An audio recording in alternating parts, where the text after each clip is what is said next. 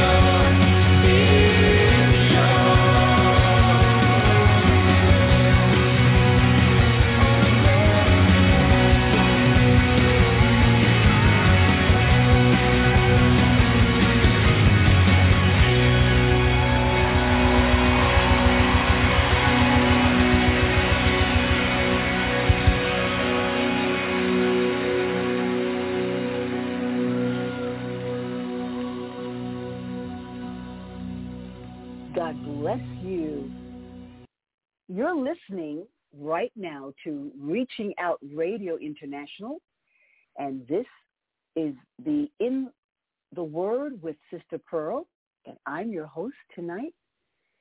Sister Pearl, I'm so blessed of the Lord to be able to be with you yet another time. Thank God. Thank God. Thank God. I hope that you've had a wonderful week since we were together last Sunday night. I pray that God's blessings uh, have been very evident in your life and that you have been just enjoying his goodness and his greatness. And I want you to know, even if you've had a very tough week, even if things did not go the way that you had hoped that they would go, that God has kept you. He's kept me until this very time. And he has a plan. He has a great plan for you and for me. And that plan is to cause us to come closer to him, to know more of his love for us, to be more aligned with his will, uh, to be reflectors of who he is if we have been born into the kingdom of God. And so I just want to bless you.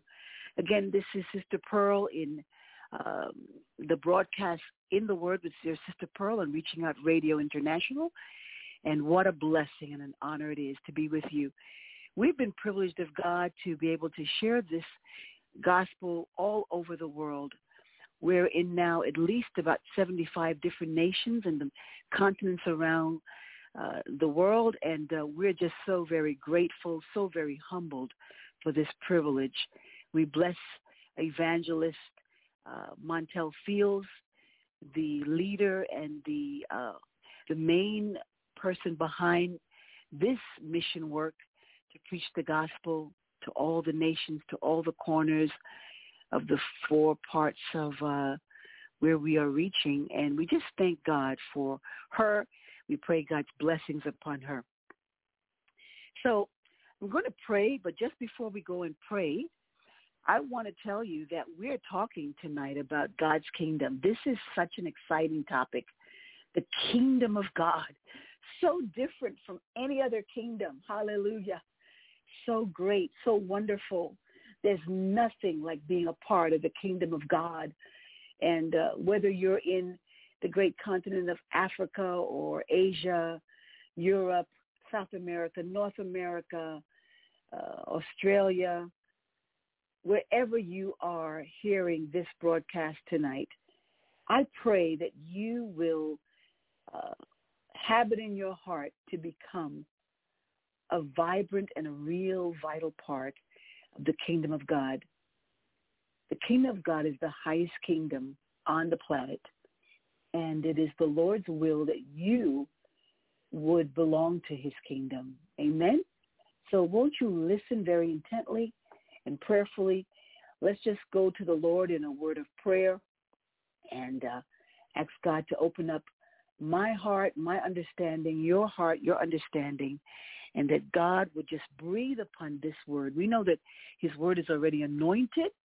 It needs nothing for me uh, to add to it, but I'm just going to be uh, used as one of his vessels tonight to share what is on his heart with you. And so I pray that you'll be wide open and receptive to the Word of God tonight. The Word of God does tremendous things. It can um, bring tremendous healing and clarity to us. And so that's what we're going to pray for tonight.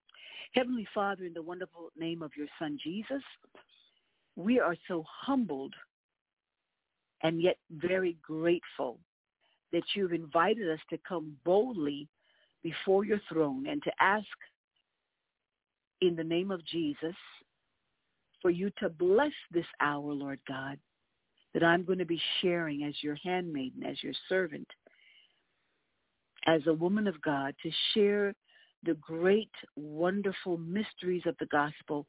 Lord God, tonight as we look into just a little bit further the kingdom of God, and how important it is that we understand and that we walk and we live and we function the kingdom of God.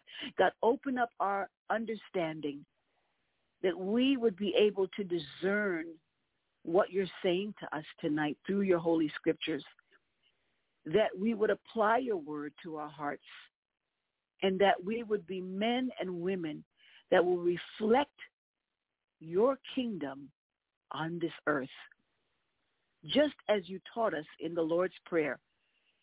thy kingdom come, thy will be done on earth as it is in heaven. And Father, in the name of Jesus, that's exactly what we want to do. We want to live according to your kingdom on the earth. Oh, Father, and may we be obedient children, obedient sons and daughters of you, joyfully, cheerfully, reflecting you, being an example of who you are, Lord God, and living for you, and living according to your will and your precepts. Take away all distractions, take away all confusion, and grant us tremendous clarity in the name of Jesus, the name that's above every other name. Amen and amen. God bless you. So let's just go straight into the Word of God. This is part two of God's Kingdom. Tonight I'm going to read from Psalm 145, verse 13. Your kingdom is an everlasting kingdom, and your dominion endures through all generations. We find the phrase kingdom of God, also known as the kingdom of heaven or kingdom of light, more than 80 times in the New Testament. Now, most of these references occur in the Gospels of Matthew, Mark, and Luke. God's kingdom is also referred to twice in John's Gospel. Mary Fairchild, Mary Fairchild in her article, What is the Kingdom of God, states, the central theme of Jesus Christ preaching was the kingdom of God. But what does the phrase mean? Is the kingdom of God a physical place or a present spiritual reality? Who are the subjects of this kingdom? And does the kingdom of God exist now or only in the future? Let's do some research in the Bible, God's holy word, to find the answers to these questions. Let's let's just try to define what is the kingdom of God. The concept of a kingdom of God is not primarily one of space, territory as in a national kingdom, but instead it's one of kingly rule, reign, and sovereign control. The kingdom of God is the realm where God reigns supreme and Jesus is, is king. Jesus Christ is king. In this kingdom, God's authority is recognized and his will is obeyed. Ron Rhodes theology professor at Dallas Theological Seminary, he offers this bite-sized definition of the kingdom of God. Professor Rhodes says, God's present spiritual reign over his people, as according to Colossians 1.13, for he has rescued us from the dominion of darkness and brought us into the kingdom of the sons he loves and Jesus' future reign in the millennial kingdom. And you can read all about that in Revelations chapter 20. The Old Testament scholar Graeme Goldsworthy summarized the kingdom of God in even fewer words. He said, God's people in God's place under God's rule. I'm going to say that again. According to the Old Testament scholar Mr. Goldsworthy, he's saying of the kingdom of God that it is God's people in God's place under God's rule. Jesus and the kingdom. John the Baptist began his ministry announcing that the kingdom of heaven was at hand. You remember Matthew chapter 3, verse 2. And I'm going to read it to you right now. Matthew 3, 2 the word of God came to us from John the Baptist when he said, repent, for the kingdom of heaven has come near. Then Jesus took over from John the Baptist and he said, in Matthew chapter 4, verse 17, repent, for the kingdom of heaven is at hand. Jesus taught his followers how to enter the kingdom of God. Not everyone who says to me, Lord, Lord, will enter the kingdom of heaven, but the one who does the will of my Father who is in heaven. Hugh 7, verse 21. The parables that Jesus spoke of, Jesus illuminated his truth and he taught us the facts about the kingdom of God. He said in Matthew chapter 13, verse 11, to you it has been given to know the secrets of the kingdom of heaven. But to them, meaning the world, it has not been given. In the same way, as was taught in part one of God's kingdom, Jesus urged his followers to pray for the coming of the kingdom.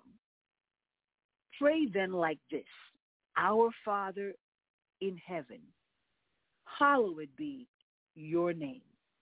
Your kingdom come and your will be done on earth as it is done in heaven. Jesus promised he would come again to earth in glory to establish his kingdom as an eternal inheritance for his people.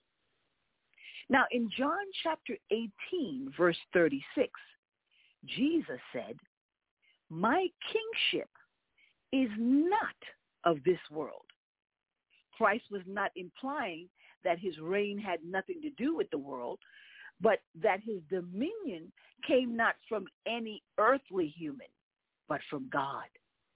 For this reason, Jesus rejected the use of worldly fighting to achieve his purposes. So where and when is the kingdom of God? Sometimes the Bible refers to the kingdom of God as a present reality, while other times as a future realm or territory. The Apostle Paul said the kingdom was part of our present spiritual life. He said in Romans chapter 14 and verse 17, for the kingdom of God is not a matter of eating and drinking, but of righteousness and peace and joy in the Holy Spirit. I plan to talk more on this verse in God's kingdom uh, during probably part three next week, Lord willing. Again, I repeat from Romans 14, 17, that we'll talk more extensively on the next uh, um, series of this particular lesson, God's kingdom. I'm going to talk more extensively about the kingdom of God is not a matter of eating and drinking, but it's of righteousness and peace and joy in the Holy Spirit. So make sure that you stay tuned for next week to catch up more on that aspect of God's kingdom. Paul also taught that followers of Jesus Christ enter into the kingdom of God at salvation. He, meaning Jesus Christ, has delivered us from the domain of darkness and has transferred us to the kingdom of his beloved son. Let me repeat that. Jesus Christ has delivered us out of the kingdom and the domain of darkness. He delivered us out of Satan's kingdom. And he's transferred us, transported us, taken us kingdom of his beloved son. And we find more about that in Colossians chapter 1. I just read to you verse 13, but you can read more to get a greater understanding of, of, of what has taken place. And that's why we're called the church. Those of us that belong to Christ, we're called the ecclesia. That's a Greek term. The ecclesia of God means that we were brought out of darkness and into the light, the kingdom of God. So nevertheless, Jesus often spoke of the kingdom as a future inheritance. He said in Matthew 25 and verse 34, then the king will say to those on his right, Come, you who are blessed by my Father, inherit the kingdom prepared for you from the creation of the world. And then he get he said again in Matthew chapter 8 and verse 11, I say to you that many will come from the east and the west and will take their places at the feast with Abraham, Isaac, and Jacob in the kingdom of heaven. I want to stop there just for a moment. I want to read um, that verse again that I just read from Matthew chapter 8 and verse 11. I say to you that many will come from the east and from the west, places at the feast, at the feast of Abraham, Isaac, and Jacob in the kingdom of heaven.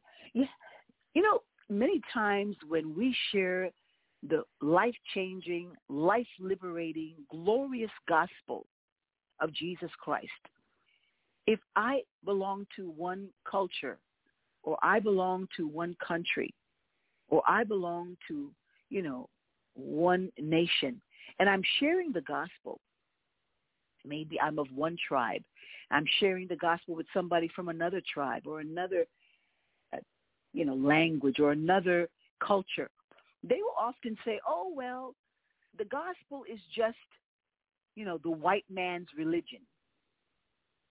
I have never heard such a ridiculous saying all of my life. The gospel of Jesus Christ does not have a color. And it is for every culture. It is not just for people that come from the West. That's how come Jesus said, I will say to you that many will come from the east and the west. And I can add the north and the south. The gospel of the kingdom is for every man, every woman, every boy, every girl, everybody who has been created by God. And we know that nobody has been created by God of Jesus Christ. Jesus Christ is the one who is the great creator. And he has created all of us. And so that's why he said, I will say to you that many will come from the east, from the west, and will take their places at the feast with Abraham, Isaac, and Jacob in the kingdom of heaven. So here goes a, ver- a verse that is very clear to explain that the gospel of the kingdom of God is not for one particular culture or ethnic group or tribe or nation, but is for the peoples of the world because God, the sovereign God, created the peoples of the entire world. The Apostle Peter described the future reward of those who persevere in the faith. He said it in 2 Peter 1, verses 11. Then God will give you a grand entrance into the eternal kingdom of our Lord and Savior, Jesus Christ. Let's take a look at the summary of God right now. The simplest way to understand the kingdom of God is to know that it is the realm where Jesus Christ reigns as king and God's authority is supreme. This kingdom exists here and now in the lives and the hearts of the redeemed. When I say redeemed, what does the word redeemed mean? It means those that Jesus bought a bought us from the hands of the enemy. And how did he do that? By shedding his perfect, unblemished, sinless blood to pay as a sacrifice, to pay as a ransom for the penalty of my sin and your sin. And so because of what Jesus did for you and for me, we are called the redeemed. So the kingdom of God exists right here and now. Because some people might think, oh, well, you know, I'll belong to the kingdom of God after I die. No, no, no, no, no. If you are washed in the blood of Jesus and your sins have been forgiven by the Lord, you don't enter the kingdom of God only after you die. You enter God's kingdom right now. While you're alive and breathing and healthy and well, you are a part of God's kingdom, his eternal kingdom, from the moment that you receive Jesus Christ as your Savior and you have received the gift of salvation that he has given for all of us through his shed blood on Calvary's cross. So again, I repeat, this kingdom is exists here and now in part in the lives and the hearts of the redeemed. Remember, redeemed are the, are the ones that Jesus bought. He bought us back as well as in perfection and fullness in the future. Last week, we learned that a man or woman cannot enter the kingdom of God unless they are born again. So if you have not heard last week's teaching, I invite you to go and listen to part one of God's kingdom, just in case you missed it. We also went over the fact last week that we have his spirit indwelling us, and we are indeed his children, bound for heaven. In other words, on our way to heaven. Just recently, actually just a couple of days ago, I was speaking with a husband and a young father of three girls. I was sharing the gospel with him. He was of another faith, not a Christian. And after I asked him where he would be spending eternity, he told me that he hoped he would be able to make it to heaven. Let me clearly state to all of you and to all the people that are listening to this broadcast that God wants us to have assurance of salvation. He does not want us to be wondering, God forbid, if I were to die today or in the next minute, I am not sure of where I would spend eternity. God does not want us to live like that. He wants us to live with assurance. He wants us to live and understand that we belong to his kingdom. I want to read to you from Acts, the book of Acts, chapter 4, verses 10 through 12. Let me clearly to all of you and to all the people of Israel that he was healed. This is the uh, Apostle Peter speaking at this time in chapter 4 of Acts, the book of Acts. He said, let me clearly state to all of you and to all the people of Israel that he, talking about Jesus, he was healed, talking about a man was healed. I'm sorry. Jesus healed a man from his sickness. And the man was healed by the powerful name of Jesus Christ, the Nazarene. The man you crucified, but whom God raised from the dead. For Jesus is the one referred to in the scriptures where it says, the stone that you builders rejected has now become the cornerstone. There is salvation in no one else. God has given no other name under heaven by which we must be saved. How I wish that young man that I was speaking to on Friday how I wish that he understood that. That salvation is not going to come through any anybody's name or position, title, strength, and even that wonderful young man that I spent at least 20 minutes sharing the gospel with him and, and, and listening to him also, I, I realized how confused he was because he was hoping, just hoping, by the way, not sure, hoping that he could make heaven dependent on his good deeds, dependent on his good works. And then he said, what about you? Are you sure that you're going to make heaven?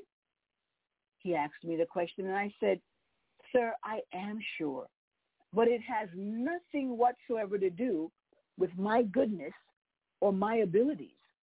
It has everything to do with the fact that I've received the free gift of salvation that only Jesus Christ can provide for me and for you. See, you and I will never be able to make it to heaven if we're depending on our own goodness, own abilities. God forbid.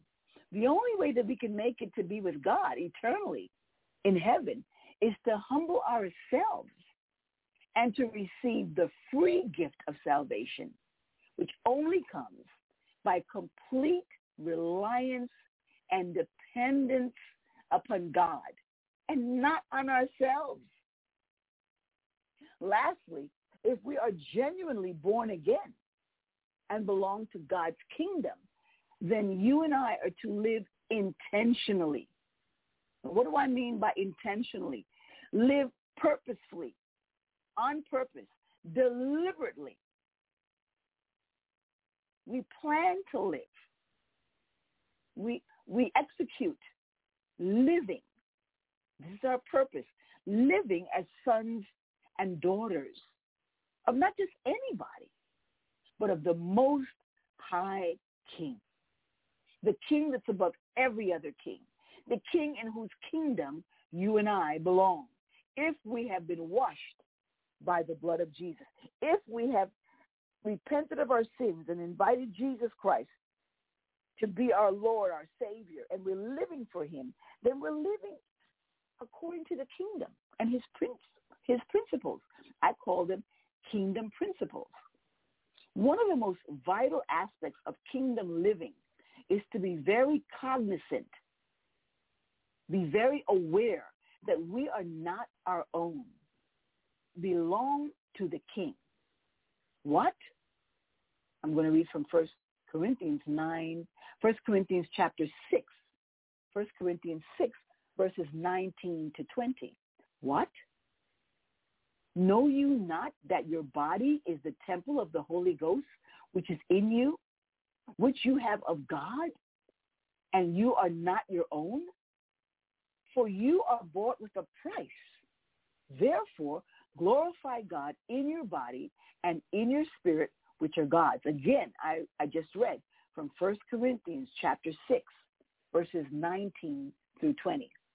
One of the key principles to understand and live out daily is to know where our allegiance belongs to. First, people belonging to the kingdom of God. When put to the test, God's kingdom people must obey him above all else. As the apostle Peter said to those that were listening to him in Acts chapter 5, verse 29, Peter said, and all the apostles replied, we must obey God rather than any human authority. This loyalty, submission, and commitment to God is critical. Oh, I want everybody to understand this. It is critical to us living as God has designed, as he has willed and commanded us to conduct his kingdom business on planet Earth. We are to be under his divine domain, first and foremost. So in other words, if you ask me, Pearl, are you an American citizen? I would have to say, yes, I am. But first, now listen to me now my first citizenship belongs to the kingdom of God. I first am a citizen of God's kingdom. And that dictates to me how I will function as I live here in America. And when I was living abroad, I became a resident of another nation. When I lived there, I became a permanent resident. However, my allegiance was not even first to that place or even to the country of my birth, America, but my first allegiance, my first commitment, my first loyalty is always to God's kingdom. So we're to be under his divine domain first and foremost. This is the challenge to every blood-washed believer today. To whose lordship will we submit to? That's the question. I give you an example of this type of kingdom living versus living for the world and its system. Let's take a quick look at the topic of abortion, for example. And for those of you that are, are not clear about what abortion is, abortion is a practice that many nations across the world have now legalized, and they've allowed for a woman to have her pregnancy terminated by either surgical operation, the doctor goes in and begins to remove parts of that living baby that's growing and developing inside of that mom's womb, uh, that crushes its its its head, scalp, you know, stabs its heart, takes out pieces of the baby, limb by limb through very strong forceps that are, you know, that were introduced into the mother's womb. And then the baby is destroyed. The baby's life is terminated. This is called abortion. And so many countries around the world, including mine, mine is definitely a, a nation that promotes abortion, unfortunately, and I say this not gladly, I say this uh, with great sadness and disapproval. But, you know, the country of America is very much involved in abortion and promoting abortion around the world. So God's will concerning the taking of little babies developing in their mother's wombs is very different from many of the other nations in this world. Because what God states about abortion is that he hates it. He said in Proverbs chapter 6, verses 16 and 17, he said, these six things that the Lord hate, yea, seven are an abomination. It, he abhors it. He hates it. He cannot stand it. And what are some of those things? Just three of them are a proud look, a lying tongue, and hands. Hands that shed innocent blood can be no more innocent blood than the blood that's thrown that's that's just um, pumping through the veins of the most vulnerable among us, little babies developing, growing in the wombs of their moms. What blood could be more innocent than that? There cannot be more innocent blood than the blood of a little baby in the womb of his or her mother. And so God says, I hate that. So, so when you talk about belonging to the kingdom of God, it amazes me. It amazes me how some preachers of the gospel of Jesus Christ, some of them pastoring churches in this nation where I am right now, United States of America, only America. It's, it's also Canada. It's also Australia. It's also so many other nations throughout Europe and other places. So many of them are promoting this abominable practice of killing babies in the womb. So what should I stand for as a, as a child of God? Should I, should I go and align myself to the practices of a wicked nation? God forbid. Or should I stand strong and be like what the Apostle Paul said, stand my ground and like the other apostles, because the Bible says, but Peter and the apostles replied. So Peter was not the only apostle that replied this way. They said, we must obey God rather than any human authority. Wow. That's what it means to be kingdom-minded. Now, usually when you've got somebody that's really living according to the kingdom of God, that person is going to make a marked difference where they are planted, wherever that man or that woman is. And if they're living according to principle, godly principles and godly designs and godly ways, will. Trust me, that individual becomes an automatic blessing, an automatic blessing to that nation, that town, that city, that neighborhood, that community, that work environment, automatically because they're living according to godly principles. One of godly principles is that we must forgive those that have done us evil, that have done us wrong. Now, sometimes you can forgive somebody, but that doesn't mean that you, you have to always be around them. A few people, not everybody, and not the majority, but there will be people in your lives cannot be around them any longer because they refuse to acknowledge their sin and they refuse to repent and they refuse to turn from doing the wicked and evil, abominable things that they do. They refuse to stop saying the abominable things that they say. They refuse to, to live godly. They refuse to, to be nice and to be decent and to be kind. And so some people you have to just stay away from, but you forgive them though. You forgive them. You don't hold anything in your heart against them. If if you could help them in time of need, you help them.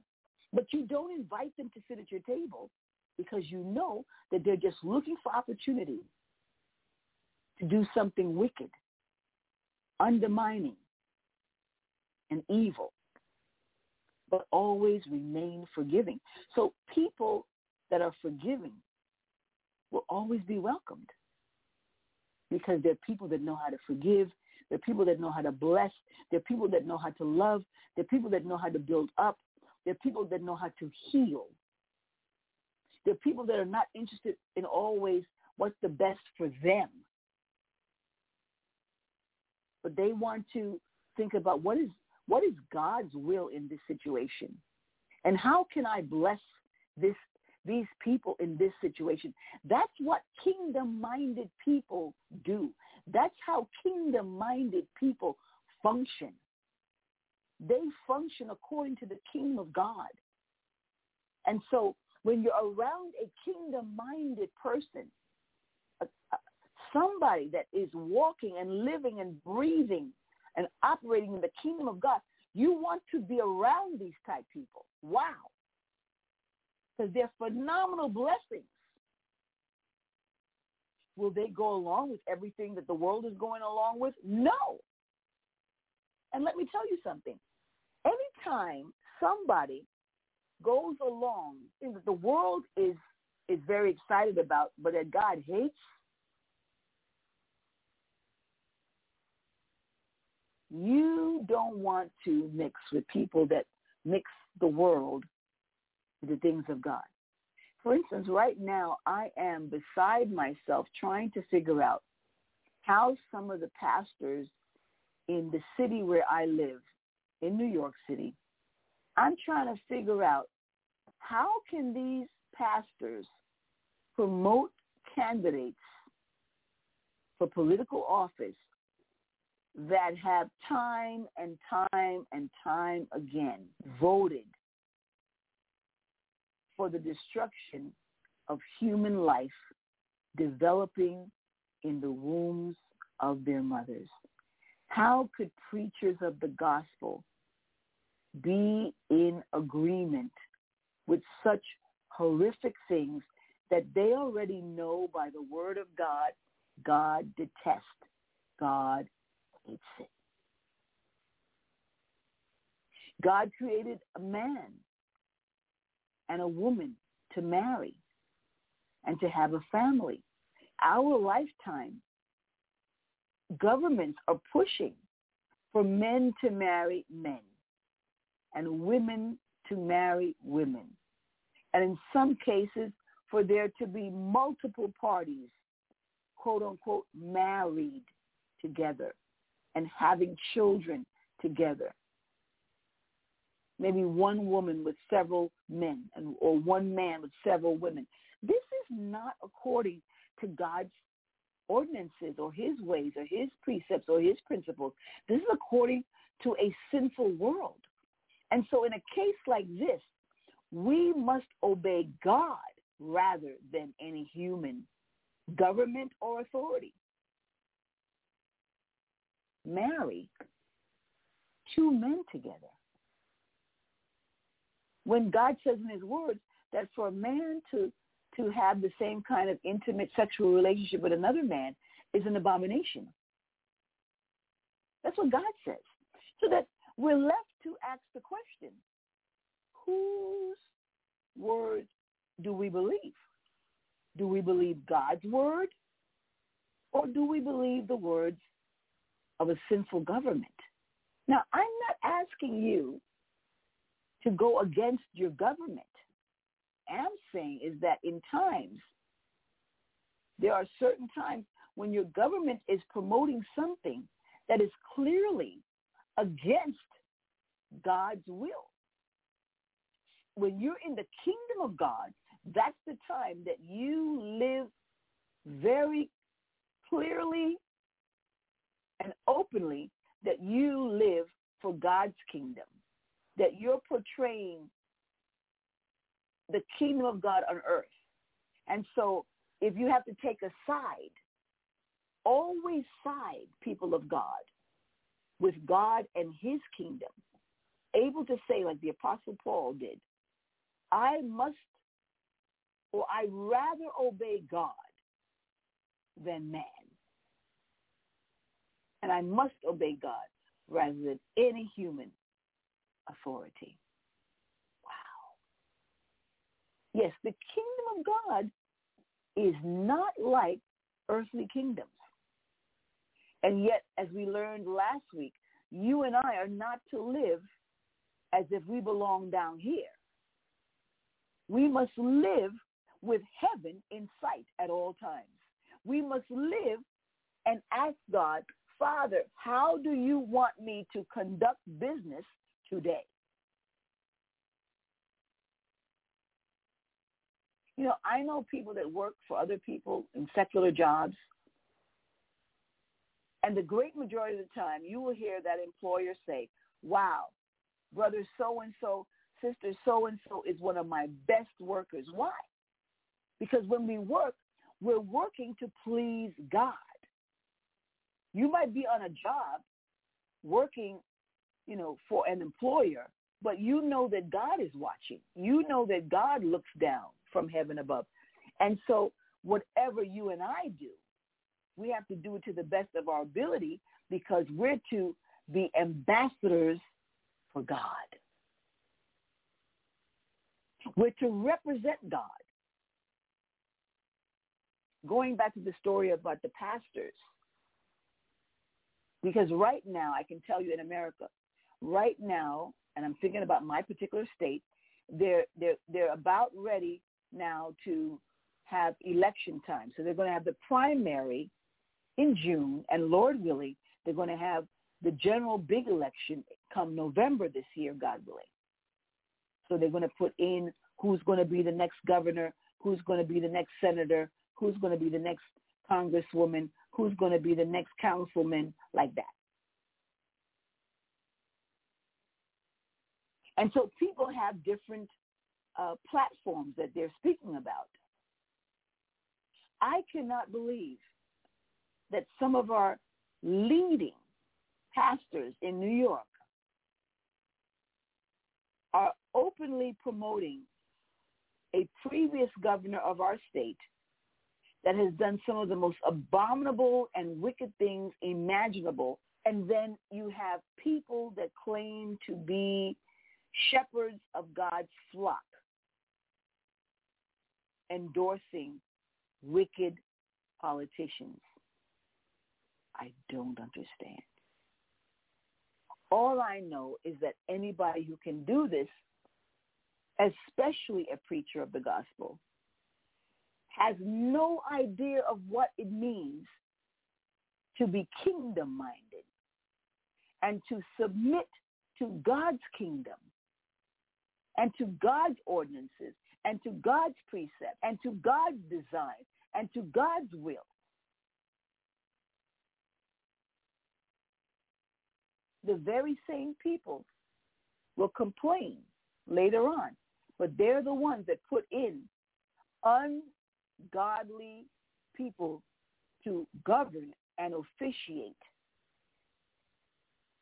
over the affairs of people in our city and our state. It is unbelievable. You and I, kingdom-minded. Let's look at that first verse that we did tonight. Your kingdom is an everlasting kingdom, and your dominion endures through all generations. And again, what is the kingdom of God? What is the kingdom of God? It's, it talks about kingly rule, reign, and sovereign control. The only one who should have the supreme control over your life and over my life is King Jesus. That's what it means to belong to the kingdom of God.